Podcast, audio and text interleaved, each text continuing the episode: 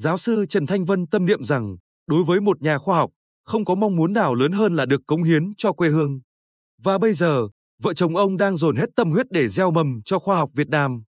Cuối thập niên 1920, Linh mục Paul Mã Hiếu sinh năm 1869 mất năm 1931. Người Pháp đã tìm ra thung lũng Quy Hòa, phường Gành Giáng, thành phố Quy Nhơn với ý nguyện tạo một không gian cách biệt với thế giới bên ngoài để xây dựng khu điều trị bệnh phong.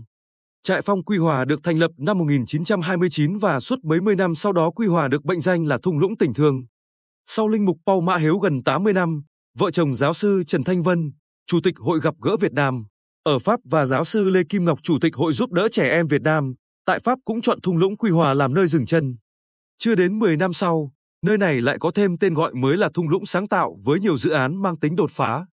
Theo tiến sĩ Trần Thanh Sơn, Phó Giám đốc Trung tâm Quốc tế Khoa học và Giáo dục liên ngành gọi tắt là ICISE, ICISE là tâm huyết lớn nhất mà vợ chồng giáo sư Trần Thanh Vân Lê Kim Ngọc dành cho quê hương.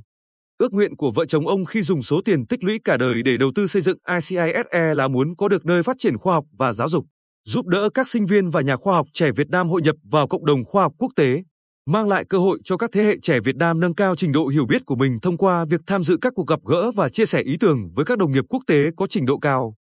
Vợ chồng giáo sư Trần Thanh Vân Lê Kim Ngọc cũng là những người đầu tiên đặt vấn đề với lãnh đạo tỉnh về dự án tổ hợp không gian. Khoa học này là trung tâm khám phá khoa học và đổi mới sáng tạo tại thung lũng Quy Hòa để mang khoa học đến với công chúng.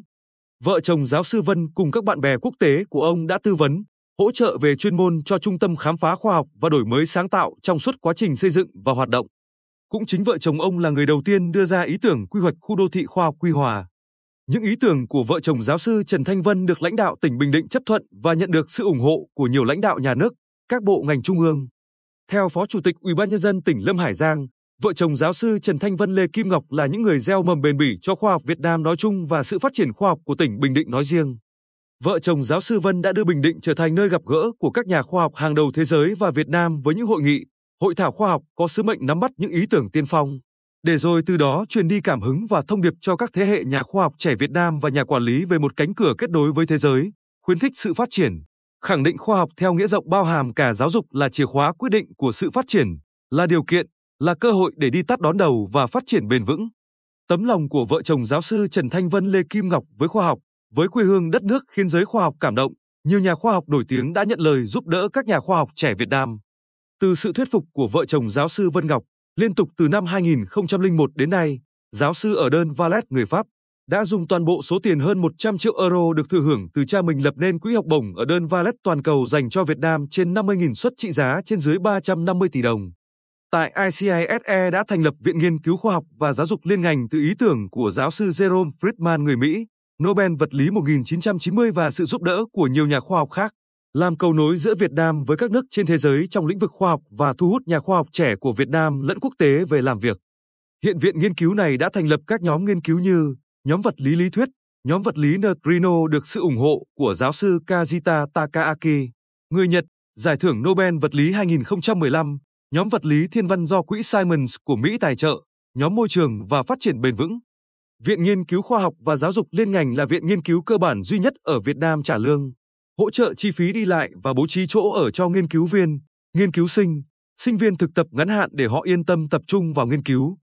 Nhiều giáo sư gốc Việt nổi tiếng như giáo sư Ngô Bảo Châu Huy Trương Fields, Đại học Chicago, Mỹ, giáo sư Lưu Lệ Hàng giải thưởng Caply, Đại học Harvard, Mỹ, giáo sư Phạm Quang Hưng Đại học Virginia, Mỹ, giáo sư Đàm Thanh Sơn Huy chương Lý Giặc, Đại học Chicago, Mỹ, Trịnh Xuân Thuận Đại học Virginia cũng đã nhận lời mời của vợ chồng giáo sư Trần Thanh Vân về nước tham gia các sự kiện khoa học và trò chuyện, giao lưu để truyền cảm hứng, tình yêu khoa học cho giới trẻ.